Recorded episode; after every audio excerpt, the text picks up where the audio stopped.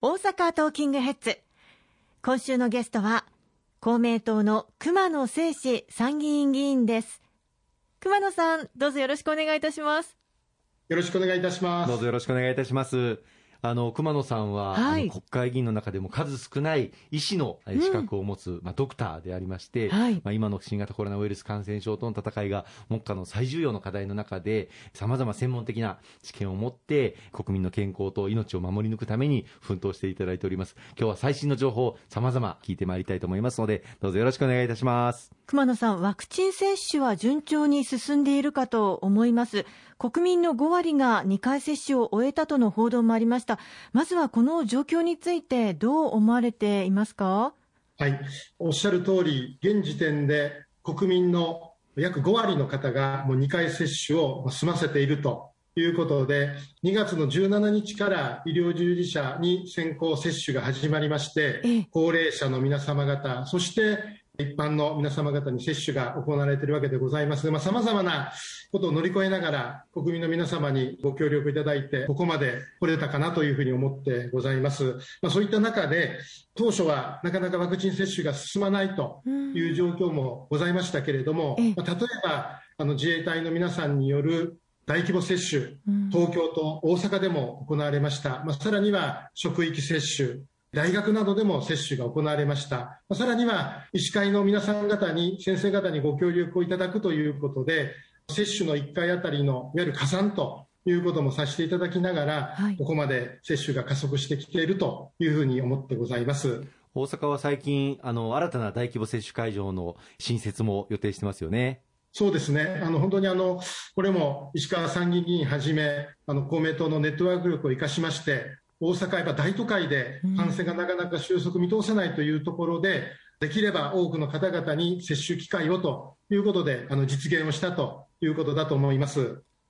そんな中、ワクチンが例えば足りないのではないかとか、3回目が必要なのではないかと思っていらっしゃる方がたくさんいるかと思いますが、そのあたりはどのようにお感じでしょうか？はい、一時期ですね、あのワクチンの供給量がかなり順調に進んでたにもかかわらず、若干ですね、あのワクチンの供給量がペースダウンをしたということで、なんか足りないんじゃないかというふうなご懸念があると承知しておりますが、まあ、決してあのそんなことはございませんで、まあ、少なくともあの10月の上旬までにはあの国民の皆様方約8割に相当する方2回接種をしても十分な量があの供給されるということがあの政府の方からも発表されておりますし、まあ、引き続きその10月以降もですね、はい、あのしっかりとワクチンの量が供給されるということですので、あのワクチンが足りないんじゃないかという心配していらっしゃる方についてはですね、ぜひあのご安心をいただければなというふうに思ってございます。ま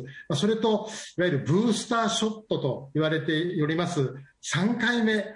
いつ頃3回目が必要なのか、その3回目のじゃあワクチン量は大丈夫なのかとまあ、いったようなあのご懸念もあろうかと思います。ただ、あのアメリカの方ではですね、これ3回目の接種ということが、あのいろいろと取り沙汰されておりますけれども、まあ、日本ではあの具体的にまだどのタイミングで、まあ、どういった方々を対象にあの3回目接種ということが決まってございませんので、はい、まあ、これからしっかりと議論を見つめながら、あの皆さん方にあの安心をお届けできるようにあの接種体制を構築していく必要があるかなと考えてございます。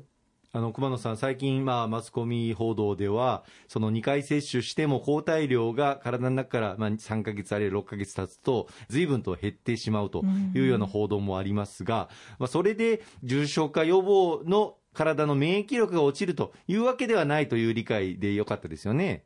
あのそのように理解をしてございまして、まあ、一応、厚生労働省の方に確認をしましたら、確かに抗体価は下がるんだけれども、で3回目接種をすることで、確かに抗体価は5倍とか10倍とか上がっていくということですが、さっき石川議員がおっしゃったように、かといってじゃあ、抗体が減ったからといってすぐさまですね、重症化するとか、あの致死率が上がるというふうなところのいわゆる検証といいますか、あのそこのところはこれからというふうに理解をしてございます。あの今後の見通しに関してなんですが、具体的に公明党ではどのように進めていこうとしていらっしゃるんでしょうか？大きな課題はですね、はい、あの高齢者の皆さん方、もう65歳以上の皆さん方は、もうすでに90%近くの方が2回接種を完了しておりまして、まあ、そのおかげでですね感染者がかなり急増したにもかかわらず重症化される方あるいは亡くなられる方というのは激減をしてございます。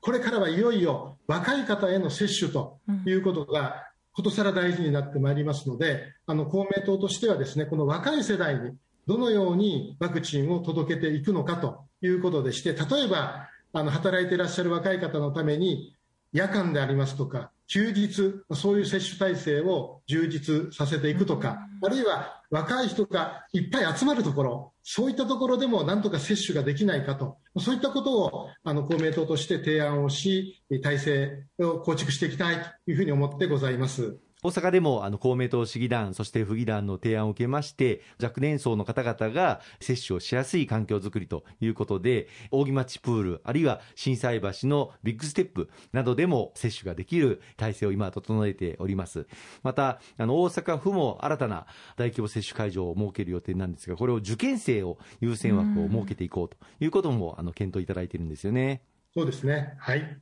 まあ、そのように若い方への接種が進むことによって私たちの生活自体も徐々にですが元通りになっていくのかなというふうに思います。ただ前の生活のように本当に元通りになるというよりも、まあ、どちらかというと新しい世の中という意味でのウィズコロナと思っていいでしょうか？えあのそのように思ってございます、まあ、ナフタコロナあるいはウィズコロナというふうに言われてますけれども、コロナ感染症が直ちにゼロになるということはなかなか考えにくいですので、やっぱりウィズコロナというところでの新しい日常生活というものをどう取り戻していくのかということが大事かなと思ってございます。今、ワクチンパスなどの話も出ていますが、公明党としてはどのように考えられていますか？実はですね、えっと、先週、9月の9日の日にワクチン接種が進む中における日常生活回復に向けた考え方というものがあの政府から発表をされました。で実はですね9月の末にはおそらく全国民の6割が2回接種完了するのではないかというふうに言われておりますのでやっぱりこれだけワクチン接種が進む中でどう新しい生活に戻していくのか、新しい生活にしていくのかということで、公明党としてずっと提言等をですね、あのまとめるべきだというふうに主張をしてまいりました。まあ、そういった中であの政府として一つの方向性といったものがあの示されましたので、まあ、ワクチンパスポートという言い方ではございませんで、はい、あのワクチン接種と検査パッケージとまあ、いうふうな形でですね、そういったものをうまく活用していって、経済を回していく、皆さん方に安心安全を届けていくというふうなことでございます。ただ、これはですね、僕思うのは、やっぱり国民的な議論があの必要だというふうに思いますので、まあ、しっかりと国民の皆さんの幅広いご意見を伺いながら議論していく必要があるかなというふうに感じてございます。まあ、例えばあのワクチン接種を2回終えている証明がある方、また検査で陰性証明がある方、まあ、こういった方々については、県境を越えての移動は行ってもいいんではないかとか、まあ、そういった具体的な事例が示されているんですけれども、はい、それをどこまで広げるのか、感染拡大につながらないということにちゃんと担保できるのか、またあのワクチンを打ってない方、あるいは検査もなかなかあの行けなくて、その陰性証明を取れてない方に不利益を与えてしまう可能性があるんではないかということからも、まあ、今、熊野さんがおっしゃった通り、国民的な議論が必要な一つの叩き台として政府から示されたというものなんですよね。熊野さん、後半もどうぞよろしくお願いいたします。よろしくお願いいたします。ありがとうございます。